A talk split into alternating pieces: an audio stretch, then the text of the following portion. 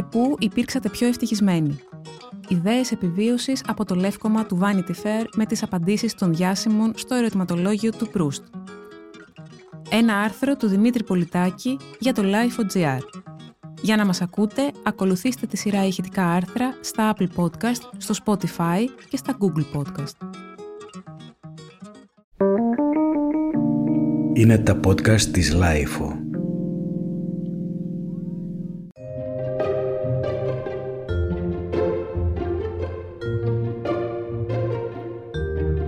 Πριν από μερικούς μήνες, η νεαρή στάρ του τραγουδιού και της οθόνης Ζεντάγια είχε κληθεί από το Vanity Fair να απαντήσει στο παραδοσιακό ερωτηματολόγιο του Προύστ, που κατά καιρούς έχει υιοθετηθεί σε ποικίλες παραλλαγές από διάφορα μέσα ανά τον πλανήτη, κυρίως όμως έχει συνδεθεί με το ιστορικό έντυπο από τις αρχές της δεκαετίας του 90 που το καθιέρωσε ως τελευταία σελίδα του μέχρι τις μέρες μας. Η 24χρονη ηθοποιός και τραγουδίστρια όμως ήταν η πρώτη στην ιστορία του θεσμού που εκδήλωσε μια διακριτική και πολιτισμένη δυσανεξία σε κάποιες από τις κλασικές ερωτήσεις που έχουν να κάνουν με παλαιομοδίτικους έμφυλους ρόλους και διαχωρισμούς, όπως τι είναι αυτό που εκτιμάται περισσότερο σε έναν άνδρα και αντιστοίχως σε μια γυναίκα.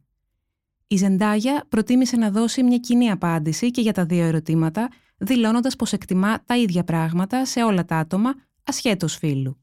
Στην πραγματικότητα, πάντα σφύριζαν λίγο φάλσα τα συγκεκριμένα ερωτήματα, καθώς ήταν τα μοναδικά που απέπνεαν μια υφή σεξισμού και καταναγκαστικής ετεροκανονικότητας σε σχέση με τα unisex και διαχρονικά υπόλοιπα.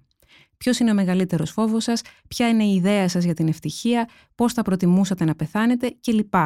Κατά περίπτωση όμως, ήταν αυτά που έδιναν αφορμή για κάποιες νόστιμες και ευφυείς ατάκες όπως αυτό το πολύ γλυκό και τρυφερό που είχε απαντήσει ο Μπόουι το 1998 στο ερώτημα «Τι είναι αυτό που εκτιμάται πιο πολύ σε μια γυναίκα» την ικανότητα να ρευτεί κατά βούληση αν της το ζητήσεις.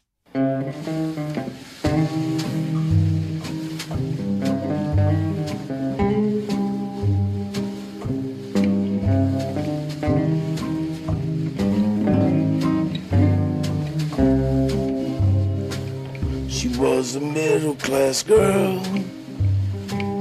She wasn't over her head. She thought she could stand up in the deep end. He had a bulletproof smile. He had money to burn.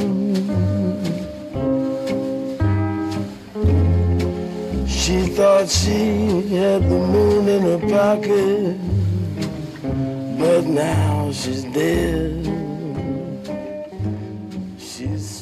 Καμιά εκατοστή από αυτές τις στήλες βρίσκονται συγκεντρωμένες στο πολύ ωραίο coffee table λεύκομα με τον μακροσκελή τίτλο Vanity Fair's Proust Questionnaire 101 Luminaries Ponder Love, Death, Happiness and the Meaning of Life – που κυκλοφόρησε το 2009 και το συνιστώ θερμά ως ιδανικό χριστουγεννιάτικο δώρο που μπορείς να επισκέπτεσαι ενοχελικά όλο το χρόνο, χαλαρώνοντας αλλά και αναζητώντας κρυφά κάποια σπίθα και κάποιον μπούσουλα επιβίωσης στις απαντήσεις των διάσημων και των επιτυχημένων.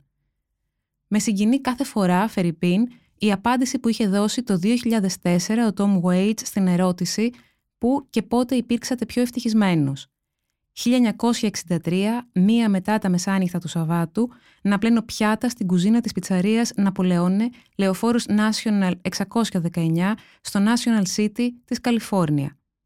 Νιώθω σαν να μπορώ να δω αυτή την εικόνα μαζί με όλο το φορτίο νεανικής ανεμελιάς και προσμονής που κουβαλάει.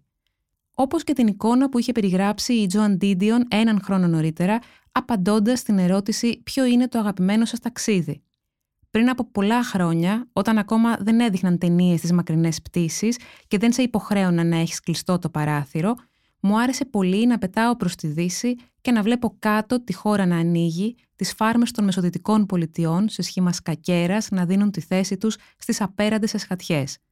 Μου άρεσε πολύ επίσης να πετάω πάνω από τον Πόλο, πηγαίνοντας από την Ευρώπη στο Λος Άντζελες, ενώ ήταν ακόμα μέρα και μπορούσες να δεις τους πάγους και τα νησιά μέσα στη θάλασσα να γίνονται ένα με τις λίμνες στη στεριά. Ήταν ένα άρθρο του Δημήτρη Πολιτάκη για το Life.gr. Τα podcast της LIFO ανανεώνονται καθημερινά και τα ακούτε μέσα από το LIFO.gr ή τις εφαρμογές της Apple, του Spotify ή της Google. Κάντε subscribe πατώντας πάνω στα αντίστοιχα εικονίδια για να μην χάνετε κανένα επεισόδιο. Ηχοληψία, επεξεργασία και επιμέλεια, φέδωνας χτενάς και μερόπικοκίνη. Ήταν μια παραγωγή της LIFO.